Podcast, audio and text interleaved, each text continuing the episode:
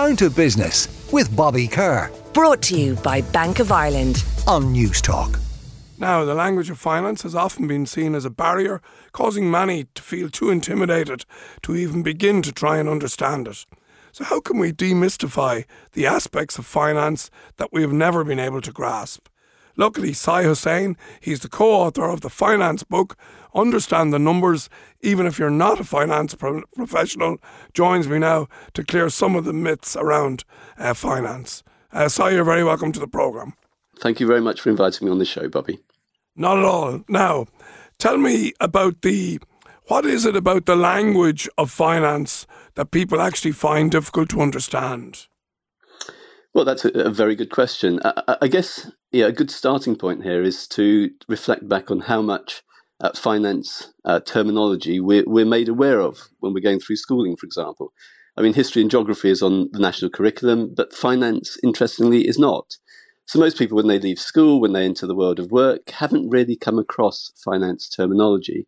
So it's no surprise that when they're faced with you know, finance terms, that they really haven't got uh, the foundational understanding to get to grips with, with what those terms mean. Are you differentiating here, Si, between maths and finance? Because obviously we're taught maths at school, but it's it's it's very different. Maths is very different in the real world, isn't it? When you leave school. Absolutely. I mean, an interesting um, fact that that many may not be aware of is that the best accountants are actually people who don't come from a maths background. So perhaps that, that points to the significance of maths. Yes, absolutely. Yeah, having an understanding of maths helps. But finance is, is a lot more conceptual than the science uh, of maths itself. Okay. So, if if we look about the book, then how do you go about demystifying things for readers? Well, I mean, the first thing is to be very succinct with the language uh, that we use in finance. I mean, most uh, finance books that are out there take a very linear approach, which you know starts from the A and goes through to the Z, and you have to work through the book to understand the terminology. What we've tried to do in the finance book is take a very different approach to, you know, within two or three lines, uh, you know, each chapter is written to deal with a separate topic, a different concept, within two or three lines to explain in very succinct layman vernacular terms exactly what that finance term means, and then to unpack that by going through sections of need to know, nice to know, so that you can delve into the appropriate level of detail with everyday examples to understand exactly what that finance terminology means in context.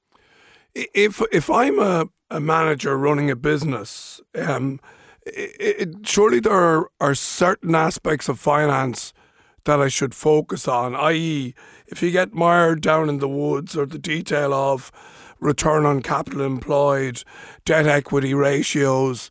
That's all stuff that accountants can sort out. But in terms of making money on a day by day P and L basis, I need to understand sales, cost of sales, uh, overheads equals profit.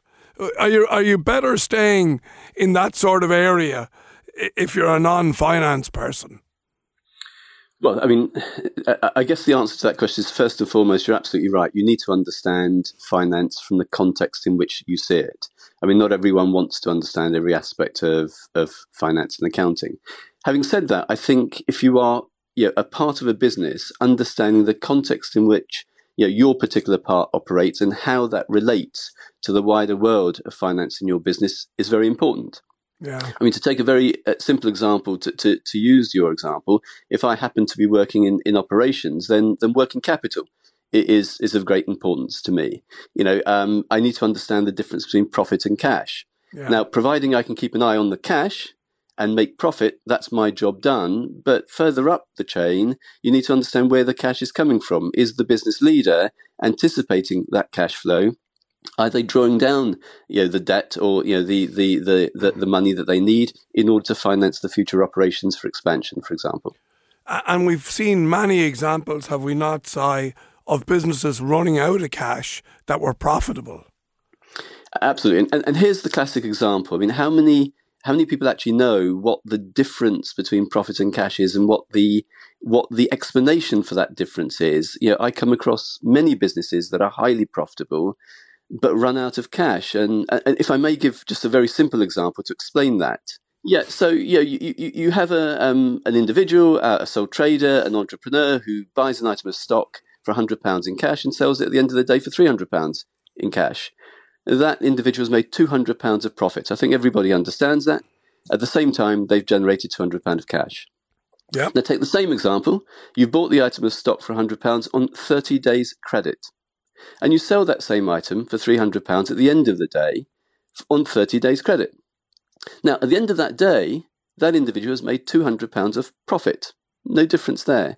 But they've generated and lost zero cash. Yeah. In 30 days' time, when the supplier knocks on the door asking for the £100, unless the customer has paid that £300 at that point in time, that business will not have the cash to pay and it will run out of cash, assuming it has nothing to start with. So that, that concept yeah, is fundamental to understanding. And as a business grows, it needs more working capital to cover the gap between suppliers and customers paying. Yeah, I think that's a great example. Uh, and you know, are we are we also guilty of overcomplicating finance? And I know, you know, by its nature, it is a complex subject, but sometimes I think businesses absolutely overcomplicate the minutiae of finance, and that means that people don't understand the business the way they should. Yeah, look, I, I, think everyone has a part to play in this. I mean, from the finance expert, from the accountant's perspective, you know, I don't think accountants, um, you know, they've been brought up, you know, through generations of learning particular terminology, of doing things in a particular way. Arguably, they like to stick with their own. When it comes to explaining those concepts to non-finance individuals, yeah, they struggle from the individual's perspective, you know, getting you know too deep into too much detail can be a mistake as well. It's about understanding where that particular balance uh, is. Yeah, um, you talk about um, looking for a career in business. Um, here's fine. Here's five financial terms you need to know. In other words, if you're looking for a promotion, one of the things that your boss or, or the owner of the business or whatever it is will be looking for is a, a confidence that you understand the metrics of the finance of the business. So it, I think you say it in the book that one way to get promoted is to understand the finance of the business and how it works. Yeah, absolutely. I mean, look, there's no substitute. I mean, from a personal perspective, if, if you're working for a business, understanding that that business is what's called a going concern, that it's going to be there this time next year, yeah, there's no substitute for you being able to see the numbers or understand the numbers uh, for yourself. But, you know, I, I mentioned already understanding the difference between profit and cash. I've heard many a business leader say they are a profitable business, but further down the line, they don't survive. So, from your perspective, as an individual, being able to to discuss, to challenge, to explore how the business makes cash and how you can improve the cash return of the business, you know, in, in comparison to the profit is a really good starting point. But then also, you know, there are other aspects. You know, understanding how revenue profit and cash interrelate, understanding what working capital is. You know, concepts such as that can really help you in your discussions, you know, not only to impress, but so, certainly to show your interest in the business Uh, in which you're about to join or, or the promotion that you're about to get. You say as well in, in, in, in the in the book side that you don't have to read it from cover to cover to make sense of finance. So this is a book that's written in a way that allows you to dip into specifics that you know you don't have to as I say get mired in the minutiae of it but it, it it's you're able to dip in and out as it pertains to you yeah, I mean, th- this is what I'd like to su- suggest is, is the USP, the unique selling point of, the book. Most books, indeed, almost all books that I've come across in my 30 uh, year career, take a pretty linear approach. They start from the A and, and, go to the Z, and you have to work through all of the chapters to see how the jigsaw fits together.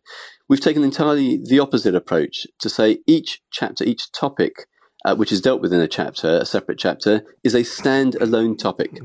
So if you want to understand your provisions or you want to understand the concept of depreciation, you don't have to work through four previous chapters to get there.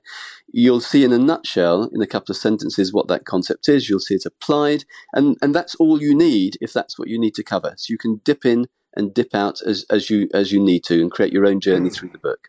Well, I hope I hope these words uh, don't fall foul of you and I. But I've been forty years in business and I still don't understand depreciation. There you go. Oh. if we had time, I'd explain it to you right now. Look, Si, it's a great book, and I really like the way it's written. It's uh, it's called the Finance Book. Understand the numbers, even if you're not a finance professional. And the author, the co-author, is Si Hussain. Thanks for joining me uh, this morning, Si. Great to talk to you. Thank you very much indeed, Bobby. Have a good day. Down to Business with Bobby Kerr. Brought to you by Bank of Ireland. Saturday morning at 11 on Newstalk.